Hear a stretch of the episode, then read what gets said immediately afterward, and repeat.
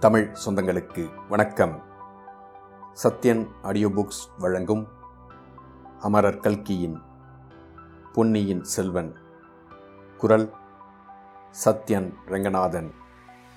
இரண்டாம் பாகம் சுழற்காற்று அத்தியாயம் முப்பத்தி எட்டு. சித்திரங்கள் பேசின. இளவரசர் சட்டென்று கதையை நிறுத்திவிட்டு உங்களுக்கு ஏதாவது காலடி சப்தம் காதில் விழுந்ததா? என்று கேட்டார். கதையில் முழு கவனம் செலுத்தியிருந்த தோழர்கள் இருவரும் தங்களுக்கு ஒன்றும் கேட்கவில்லை என்றார்கள். ஆழ்வார்க்கடியான் சற்று நிதானித்துவிட்டு நாம் உட்கார்ந்திருக்கும் இடம் முன்னை விட இப்போது உஷ்ணமாயிருக்கிறதே என்றான். ஏதோ புகை நாற்றம் கூட வருகிறது என்றான் வந்தியத்தேவன்.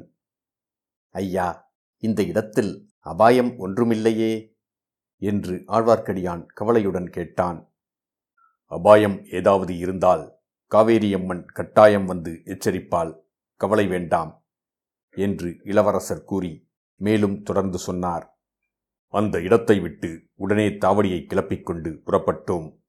அப்படியும் நமது வீரர்களில் பத்து பேருக்கு குளிர்காய்ச்சல் வந்துவிட்டது. அம்மம்மா அந்த காய்ச்சல் மிகப் பொல்லாதது. எப்பேற்பட்ட வீரனையும் கோழையாக்கிவிடும்.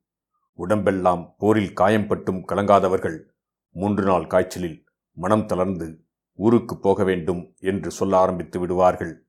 சோழர்களின் குலதெய்வமான துர்கா பரமேஸ்வரிதான் அந்த ஊமை ஸ்திரியின் உருவத்தில் வந்து எங்களை அங்கிருந்து புறப்படச் செய்தாள் என்று கருதினேன். அதற்கு பிறகும் தேவி என்னை கைவிட்டு விடவில்லை. நான் போகும் இடங்களுக்கெல்லாம் அவளும் தொடர்ந்து வந்து கொண்டிருந்தாள். வனவிலங்குகள் மலைப்பாம்புகள் மறைந்திருந்த எதிரிகள் இத்தகைய பல ஆபத்துகளிலிருந்து என்னை காப்பாற்றினாள் திடீரென்று எப்படி தோன்றுவாளோ அப்படியே மறைந்து விடுவாள். சில நாளைக்குள் அந்த தேவியுடன் முகபாவத்தினாலும் சைகைகளினாலும் பேசும் சக்தியை நான் பெற்றுவிட்டேன். பெரும்பாலும் அவள் உள்ளத்தில் நினைப்பதெல்லாம் என் நெஞ்சம் தெரிந்து கொண்டு விடும். அது மட்டுமல்ல அம்மாதரசியை கண்ணால் பார்க்காமலேயே அவள் பக்கத்தில் எங்கேயோ இருக்கிறாள் என்பதை நான் அறிந்து கொள்வேன். இப்போது கூட நல்லது. நீங்கள் உடனே சென்று உங்கள் படுக்கையில் படுத்துக்கொள்ளுங்கள் தூக்கம் வராவிட்டாலும் தூங்குவது போல் இருங்கள். சீக்கிரம்! என்றார் இளவரசர். அவ்விதமே இருவரும் சென்று படுத்துக்கொண்டார்கள் கண்களை மூடிக்கொள்ளவும் முயன்றார்கள். ஆனால் அவர்களை மீறிய அவளினால் கண்ணிமைகள் மூடிக்கொள்ள மறுத்தன. பார்த்து கொண்டிருக்கும் போதே நிலா வெளிச்சம் வந்த பலகனியின் அருகில் ஓர் உருவம் வந்து நின்றது.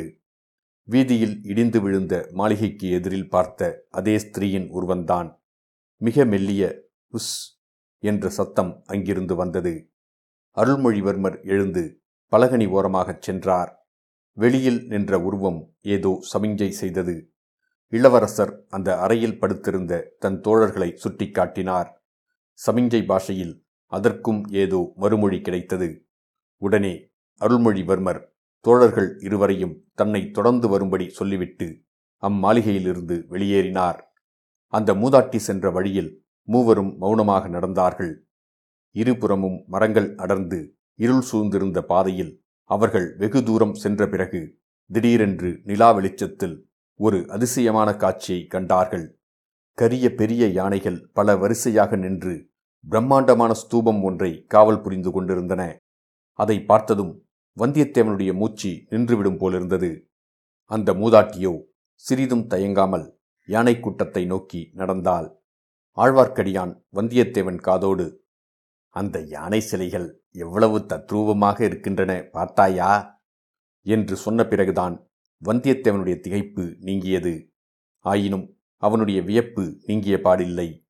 ஒன்றோடொன்று நெருக்கி இடித்துக்கொண்டு நின்று அந்த மலை போன்ற ஸ்தூபத்தை தாங்கிக் கொண்டிருப்பது போல் அமைக்கப்பட்டிருந்த யானை சிலை ஒவ்வொன்றுக்கும் இரண்டு நீண்ட தந்தங்கள் இருந்தன.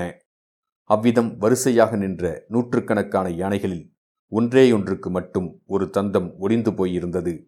அந்த யானை அருகில் அவள் சென்றாள். அதன் காலடியில் கிடந்த பெரிய கருங்கல்லை அகற்றினாள். அகற்றிய இடத்தில் ஒரு படிக்கட்டு காணப்பட்டது. அதன் வழியாக அவள் இறங்கிச் செல்ல மற்றவர்களும் பின்தொடர்ந்தார்கள்.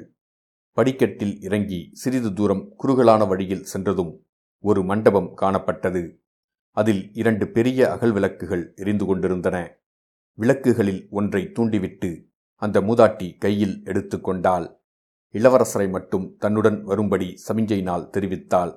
மற்ற இருவரும் இதை பற்றி முதலில் சிறிது கவலை கொண்டார்கள். ஆனால் அந்த மூதாட்டி விளக்கை தூக்கி பிடித்து அந்த மண்டபச் சுவர்களில் உள்ள சித்திரங்களைத்தான் இளவரசருக்கு காட்டுகிறாள் என்று தெரிந்ததும் அவர்களுடைய கவலை ஓரளவு நீங்கியது. இளவரசர் அம்மண்டபச் சுவரில் பார்த்த சித்திரங்கள் ஏதோ ஒரு கதையில் நிகழ்ந்த சம்பவங்களை வரிசை கிரமமாக கூறும் தொடர் சித்திரங்களாக தோன்றின. புத்த பகவானின் பூர்வ அவதார கதைகளை புத்த விகாரங்களில் சித்தரித்திருக்கும் முறைப்படி இச்சித்திரங்களும் அமைந்திருந்தன. ஆனால் இவை புத்தரின் அவதார நிகழ்ச்சிகளை குறிப்பிடவில்லை. ஒரு மானிடப் பெண்ணின் கதையையே சித்தரித்திருந்தது. அந்த சித்திரப் பெண்ணின் முகத்தோற்றம் ஏறக்குறைய இப்போது விளக்கு பிடித்து காட்டிய மூதாட்டியின் முகத்தை ஒத்திருந்தது. ஆகவே இந்த ஊமை ஸ்திரீ தன்னுடைய வரலாற்றையே சித்திரங்களாக எழுதியிருக்கிறாள் என்று இளவரசர் இலகுவாக தெரிந்து கொண்டார். அவற்றில் முதல் சித்திரம் கடல் சூழ்ந்த தீவில் ஓர் இளம்பெண் தன்னந்தனியாக நிற்பதையும் அவளுடைய தகப்பனார் கட்டுமரம் ஏறி மீன் பிடித்து கொண்டு வருவதையும் காட்டியது. பின்னர் அந்த பெண் காட்டு வழியே சென்றாள். ஒரு மரத்தின் கிளை மீது ஓர் இளைஞன் உட்கார்ந்திருந்தான். அவன் ராஜகுமாரனைப் போலிருந்தான். அந்த மரத்தின் மீது ஒரு கரடி ஏறிக்கொண்டிருந்தது ராஜகுமாரன் அதை கவனியாமல் வேறு திசையில் பார்த்து கொண்டிருந்தான். அந்த பெண் கூச்சலிட்டுவிட்டு ஓடினாள். கரடி அப்பெண்ணை துரத்தியது. மரத்தின் மேலிருந்த இளைஞன் குதித்து வந்து கரடியின் மேல் வேலை எறிந்தான். கரடிக்கும் அவனுக்கும் துவந்த யுத்தம் நடந்தது. அந்த பெண் தென்னை மரம் ஒன்றின் மீது சாய்ந்து கொண்டு கரடிக்கும் இளைஞனுக்கும் நடந்த சண்டையை பார்த்து கொண்டிருந்தாள். கடைசியில் கரடி இறந்து விழுந்தது. இளைஞன் அந்த பெண்ணை நெருங்கி வந்தான். அவளுக்கு தன் நன்றியை தெரிவித்தான். ஆனால் அவள் மறுமொழி சொல்லாமல் கண்ணீர் விட்டாள். பிறகு அவள் ஓடிப்போய் தன் தந்தையை அழைத்து வந்தாள். வந்த வளைஞன் தன் பெண் பேச முடியாத ஊமை என்பதை தெரிவித்தான். ராஜகுமாரன் முதலில் வருத்தப்பட்டான். பிறகு வருத்தம் நீங்கி அவளுடன் சிநேகம் செய்து கொண்டான். காட்டு மலர்களைக் கொய்து மாலை தொடுத்து அவள் கழுத்தில் போட்டான். இருவரும் கைகோர்த்து கொண்டு காட்டில் திரிந்தார்கள். ஒரு நாள் பெரிய மரக்கலம் ஒன்று அந்த தீவின் சமீபம் வந்தது. அதிலிருந்து பல வீரர்கள் இறங்கி வந்தார்கள். ராஜகுமாரனை கண்டுபிடித்து அவனுக்கு வணக்கம் செலுத்தினார்கள். அவனை மரக்கலத்துக்கு வரும்படி வருந்தி அழைத்தார்கள். ராஜகுமாரன் அந்த பெண்ணுக்கு ஆறுதல் கூறி விடைபெற்று கொண்டான். கப்பலில் ஏறிச் சென்றான். அந்த பெண் அவன் போன பிறகு ரொம்பவும் வருத்தப்பட்டு கண்ணீர் பெருக்கினாள். அதை அவள் தகப்பன் பார்த்தான். ஒரு படகில் அவளை ஏற்றிக்கொண்டு கடல் கடந்து சென்றான். கலங்கரை விளக்கம் ஒன்றை அடைந்து கரையில் இறங்கினான். அங்கே ஒரு குடும்பத்தார் தகப்பனையும் மகளையும் வரவேற்றார்கள். எல்லாருமாக மாட்டு வண்டியில் ஏறி பிரயாணம் போனார்கள். கோட்டை மதில் உள்ள ஒரு பட்டணத்தை அடைந்தார்கள். அங்கே அரண்மனை மேன்மாடத்தில் ராஜகுமாரன் தலையில் கிரீடத்துடன் நின்றான். அவனை சூழ்ந்து ஆடை அலங்காரங்கள் புனைந்த பலர் நின்றார்கள். அதை பார்த்த இந்த இளம் பெண்ணின் மனம் கலங்கியது. அவள் ஒரே ஓட்டமாக ஓடினாள். கடற்கரையை அடைந்தாள். கலங்கரை விளக்கத்தின் மேலேறி கீழே குதித்தாள். அலைகள் அவளை தாங்கிக் கொண்டன. படகில் வந்த ஒருவன் அவளை தூக்கி படகில் ஏற்றி காப்பாற்றினான். அவளை பேய் பிடித்திருக்கிறது என்று எண்ணி ஒரு கோயிலில் கொண்டு போய் விட்டான். கோயில் பூசாரி அவளுக்கு விபூதி போட்டு வேப்பிலை அடித்தான். யாரோ ஒரு பெரிய ராணி சுவாமி தரிசனம் செய்ய அந்த கோயிலுக்கு வந்தாள். பூசாரி அந்த பெண்ணை பற்றி ராணியிடம் சொன்னான். ராணி கர்ப்பந்தரித்திருந்தாள் அந்த பெண்ணும் தன்னைப் போலவே கர்ப்பவதி என்று அறிந்தாள். பல்லக்கில் ஏற்றிக்கொண்டு அரண்மனைக்கு அழைத்து போனாள் அரண்மனை தோட்டத்தில் அந்த பெண்ணுக்கு இரண்டு குழந்தைகள் பிறந்தன. ராணி வந்து இரண்டு குழந்தைகளில் ஒன்றை தான் வளர்ப்பதாகச் சொன்னாள் முதலில் வளைஞர் பெண் அதை மறுத்தாள் பிறகு யோசித்து பார்த்தாள் இரண்டு குழந்தைகளுமே அரண்மனையில் வளரட்டும் என்று தீர்மானித்தாள். குழந்தைகளை விட்டுவிட்டு நள்ளிரவில் ஒருவரிடமும் சொல்லிக்கொள்ளாமல் ஓடிப்போய்விட்டாள் வெகுகாலம் காட்டில் திரிந்து கொண்டிருந்தாள். ஆனால் குழந்தைகளை பார்க்க வேண்டும் என்ற ஆசை அடிக்கடி வந்துவிடும். ஆற்றங்கரை ஓரமாக வந்து மரங்களின் மறைவில் ஒளிந்திருப்பாள். படகில் ராஜாவும் ராணியும் குழந்தைகளும் வருவார்கள். தூரத்தில் இருந்தபடியே பார்த்துவிட்டு போய்விடுவாள். ஒரு சமயம் ஒரு குழந்தை படகிலிருந்து தவறி விழுந்துவிட்டது. அதை யாரும் கவனிக்கவில்லை. இவள் நீரில் மூழ்கி குழந்தையை எடுத்துக் கொடுத்தாள். உடனே மீண்டும் நதி வெள்ளத்தில் மூழ்கிச் சென்று அக்கரையை அடைந்து காட்டில் மறைந்துவிட்டாள். இவ்வளவு நிகழ்ச்சிகளும் காவிக்கோட்டினால் தத்ரூப சித்திரங்களாக அச்சுவரில் வரையப்பட்டிருந்தன. இளவரசர் அருள்மொழிவர்மர் அளவில்லா ஆர்வத்துடனும் அதிசயத்துடனும் அச்சித்திரங்களை பார்த்து கொண்டு வந்தார். கடைசி சித்திரம் வந்ததும் இளவரசர் நதியிலிருந்து காப்பாற்றப்பட்ட சிறுவன் நான் காப்பாற்றியவள் நீ என்று சமிஞ்சையாக சுட்டிக்காட்டினார்.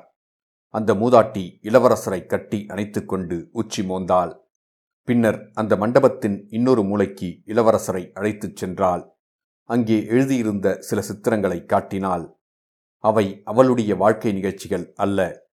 இளவரசருக்கு நேரக்கூடிய அபாயங்களைப் பற்றி அச்சித்திரங்களின் மூலமாகவும் சமிஞ்சைகளின் மூலமாகவும் எச்சரிக்கை செய்தாள். இவ்வளவையும் வந்தியத்தேவனும் ஆழ்வார்க்கடியானும் மண்டபத்தின் ஓரத்தில் நின்று பார்த்து கொண்டிருந்தார்கள். நந்தினியின் முகத்தையும் இந்த ஊமை ஸ்திரீயின் முகத்தையும் வந்தியத்தேவன் அடிக்கடி ஒப்பிட்டு பார்த்தான். அவன் மனத்தில் பற்பல எண்ணங்கள் உதித்தன பற்பல சந்தேகங்கள் தோன்றின. அவற்றை குறித்து பேச அது சந்தர்ப்பம் அன்று என்று பேசாதிருந்தான். யானை சிலைகள் பாதுகாத்த அந்தரங்க மண்டபத்திலிருந்து அவர்கள் வெளியே வந்தார்கள். மூதாட்டி அவர்களை அழைத்து கொண்டு அந்த ஸ்தூபத்தின் சிகரத்தை நோக்கி ஏறினாள். அவளுடைய தேக வலிமையை குறித்து மற்றவர்கள் அதிசயித்தார்கள். வந்தியத்தேவனுக்கு மிகவும் களைப்பாயிருந்தது. ஆயினும் வெளியில் சொல்லாமல் ஏறினான். பாதி ஸ்தூபம் ஏறியதும் நின்று பார்த்தார்கள். நகரத்தின் ஓரிடத்தில் தீயின் ஜுவாலை கொழுந்துவிட்டு எரிந்து கொண்டிருந்தது. ஆகா மகாசேன சக்கரவர்த்தியின் புராதன மாளிகை தீப்பற்றி எரிகிறது என்றார் இளவரசர். நாம் படுத்திருந்த இடமா? அதுவேதான். அங்கே நாம் படுத்து தூங்கியிருந்தால்? நாமும் ஒருவேளை அக்னி பகவானுக்கு உணவாகியிருப்போம் அதுதான் நாம் படுத்திருந்த அரண்மனை என்று இத்தனை தூரத்தில் இருந்தபடி எதனால் சொல்கிறீர்கள்? மண்டபத்துக்குள்ளே நான் பார்த்த சித்திரங்கள் என்னுடன் பேசின. எங்களுக்கு கேட்கவில்லையே? அதில் ஒன்றும் அதிசயமில்லை. சித்திரங்கள் ஒரு தனி பாஷையில் பேசும். அந்த பாஷை தெரிந்தவர்களுக்குத்தான் அவற்றின் பேச்சு விளங்கும். அந்த சித்திரங்கள் தங்களுக்கு இன்னும் என்ன தெரிவித்தன? என் குடும்ப சம்பந்தமான பல ரகசியங்களைச் சொல்லின. இந்த இலங்கை தீவை விட்டு உடனே போய்விடும்படியும் தெரிவித்தன. சித்திரங்களின் பாஷை வாழ்க. வைஷ்ணவரே என் கட்சி ஜெயித்தது என்றான் வந்தியத்தேவன். இளவரசே சித்திரங்கள் அத்துடன் நிறுத்தவில்லை. இலங்கையில் உள்ள வரையில் கூரையின் கீழ் படுக்க வேண்டாம். வீடுகளின் ஓரமாக நடக்க வேண்டாம். மரங்களின் அடியில் போக வேண்டாம் என்றும் சொல்லவில்லையா? என்றான் ஆழ்வார்க்கடியான். சரியாகச் சொன்னீர். உமக்கு எப்படி தெரிந்தது? தங்களுக்கு சித்திரங்களின் பாஷை தெரியும். அடியேனுக்கு அபிநய பாஷை தெரியும். தங்கள் குலதெய்வம் தங்களிடம் பேசிக் கொண்டிருந்தபோது அத்தெய்வத்தின் அபிநய முகபாவங்களை கவனித்துக் கொண்டிருந்தேன் என்றான் ஆழ்வார்க்கடியான். சந்தோஷம். இரவு இன்னும் ஒரு ஜாமந்தான் மிச்சமிருக்கிறது. இந்த ஸ்தூபத்தின் உச்சியில் ஏறி சிறிது நேரமாவது படுத்து தூங்கிவிட்டு பொழுது விடிந்ததும் புறப்படுவோம் என்றார் அருள்மொழிவர்மர். மறுநாள் உதயத்தில் சூரிய கிரணங்கள் சுளீர் என்று அடித்து வந்தியத்தேவனை தூக்கத்திலிருந்து எழுப்பின. முதல் நாள் இரவு நடந்த உண்மையான நிகழ்ச்சிகள் போதாவென்று சதிகாரர்களும் தீ வைப்பவர்களும் ஊமைகளும் செவிடர்களும் மரத்தில் ஏறும் கரடிகளும் பேய் பிசாசுகளும் புத்த பிக்ஷுக்களும் மணிமகுடங்களும் ஒரே குழப்பமாக வந்தியத்தேவனுடைய கனவிலேயும் வந்து துன்புறுத்தினார்கள். சூரிய வெளிச்சத்தில் அவையெல்லாம் மாயக் கனவுகளாகி மறைந்தன. குழப்பமும் பீதியும் பறந்தன. இளவரசரும் ஆழ்வார்க்கடியானும் முன்னதாக எழுந்து பிரயாணத்துக்கு ஆயத்தமாகியிருப்பதை வந்தியத்தேவன் கண்டான். அவனும் அவசரமாக ஆயத்தமானான். மூன்று பேரும் ஸ்தூப சிகரங்களிலிருந்து இறங்கினார்கள். நடுவீதிகளின் வழியாகவே நடந்து சென்று மகாமேகவனத்தை நோக்கிச் சென்றார்கள். அந்த நந்தவனத்தின் மத்தியிலேதான் புராதானமாக ஆயிரத்து ஐநூறு வயதான மிகவும் புனிதத்தன்மை வாய்ந்த போதி விருட்சம் இருந்தது. பிக்ஷுக்களும் பிக்ஷுக்கள் அல்லாத பக்தர்கள் பலரும் போதி விருட்சத்தை வலம் வந்தும் மலர்களைச் சொரிந்தும் வணங்கிக் கொண்டிருந்தார்கள். இளவரசர் அருள்மொழிவர்மரும் அந்த போதி விருட்சத்துக்கு வணக்கம் செலுத்தினார். உலகத்தில் ராஜ்யங்களும் ராஜ்யங்களை ஆண்ட மன்னர்களும் மறைந்து போய் விடுவார்கள். ஆனால் தர்மம் என்றென்றைக்கும் நிலைத்து நிற்கும் என்பதற்கு இந்த போதி விருட்சம் நிதர்சனமாயிருக்கிறது என்று இளவரசர் மற்ற இருவரையும் பார்த்து கூறினார். இப்படி சொல்லிக்கொண்டே சுற்றும் முற்றும் பார்த்தார். ஒரு மூலையில் மூன்று குதிரைகள் பிரயாணத்துக்கு ஆயத்தமாக நின்றன. மூன்று குதிரைகளையும் பிடித்துக்கொண்டு மூன்று பேர் நின்று கொண்டிருந்தார்கள். இளவரசர் அங்கே சென்றதும் அவர்கள் மூவரும் முகமலர்ந்து மரியாதையுடன் வணங்கினார்கள். இளவரசர் அவர்களை ஏதோ கேட்டு தெரிந்து கொண்டார். வந்தியத்தேவனை பார்த்து ராத்திரி எரிந்தது. நாம் படுத்திருந்த மகாசேனரின் அரண்மனைதான். நாமும் அதில் எரிந்து போய்விட்டோமோ? என்று இவர்கள் பயந்து கொண்டிருந்தார்கள். நம்மை உயிரோடு பார்த்ததும் இவர்களுக்கு சந்தோஷம் தாங்க முடியவில்லை. ஆயிரத்தைநூறு வயதான அரசமரம் இன்னும் நிற்பது உண்மையோ உண்மைதான். ஆனால் தர்மம் செத்துப்போய் எத்தனையோ நாளாகிவிட்டது. என்று சொன்னான் வந்தியத்தேவன். இனி ஒரு தடவை அவ்விதம் சொல்லாதே. நான் ஒருவன் உயிரோடு இருக்கும்போது தர்மம் எப்படிச் சாகும்? என்றான் ஆழ்வார்க்கடியான். மூன்று பேரும் குதிரைகள் மீது ஏறிக்கொண்டு புறப்பட்டார்கள். அனுராதபுர நகரத்தின் வடக்கு வாசல் வழியாக வெளியேறினார்கள். திருவிழா கூட்டம் இன்னமும் நகரிலிருந்து நாலாபுரமும் ஜே ஜே என்று சென்று கொண்டிருந்தபடியால் இவர்களை யாரும் கவனிக்கவில்லை. அனுராதபுரத்துக்கு வடகிழக்கில் ஒருகாத தூரத்தில் மகிந்தலை என்னும் சிறிய பட்டணம் இருந்தது. அசோக சக்கரவர்த்தியின் குமாரர் மகிந்தர் முதன் முதலில் இந்த ஊரிலேதான் வந்திறங்கி புத்த மதத்தை உபதேசிக்கத் தொடங்கினார். எப்படிப்பட்ட பாக்கியசாலி அவர் ஆயுதம் தாங்கி படைகளை அழைத்துக்கொண்டு நாடு கவர்வதற்கு அவர் போகவில்லை. கொலைகாரர்களிடம் சிக்காமல் ஒளிந்து மறைந்து திரிய வேண்டிய அவசியமும் அவருக்கு ஏற்படவில்லை. என்றார் அருள்மொழிவர்மர். அவருக்கு கொடுத்து வைத்தது அவ்வளவுதான் என்று சொன்னான் வந்தியத்தேவன். இளவரசர் நகைத்தார். நீர் எப்போதும் என்னை விட்டு பிரியவே கூடாது. நீர் பக்கத்தில் இருந்தால் எப்படிப்பட்ட கஷ்டமும் சந்தோஷமாகிவிடும் என்றார் இளவரசர். அதே மாதிரி எப்படிப்பட்ட சந்தோஷமும் கஷ்டமாகிவிடும் என்றான் ஆழ்வார்க்கடியான். இச்சமயத்தில் சாலையில் அவர்களுக்கு எதிர்ப்பக்கத்தில் ஒரு புழுதி படலம் தெரிந்தது. பல குதிரைகள் நாலுக்கால் பாய்ச்சலில் வரும் சத்தமும் கேட்டது. சிறிது நேரத்துக்கெல்லாம் சிறிய குதிரைப்படை ஒன்று கண்ணுக்கு தெரிந்தது.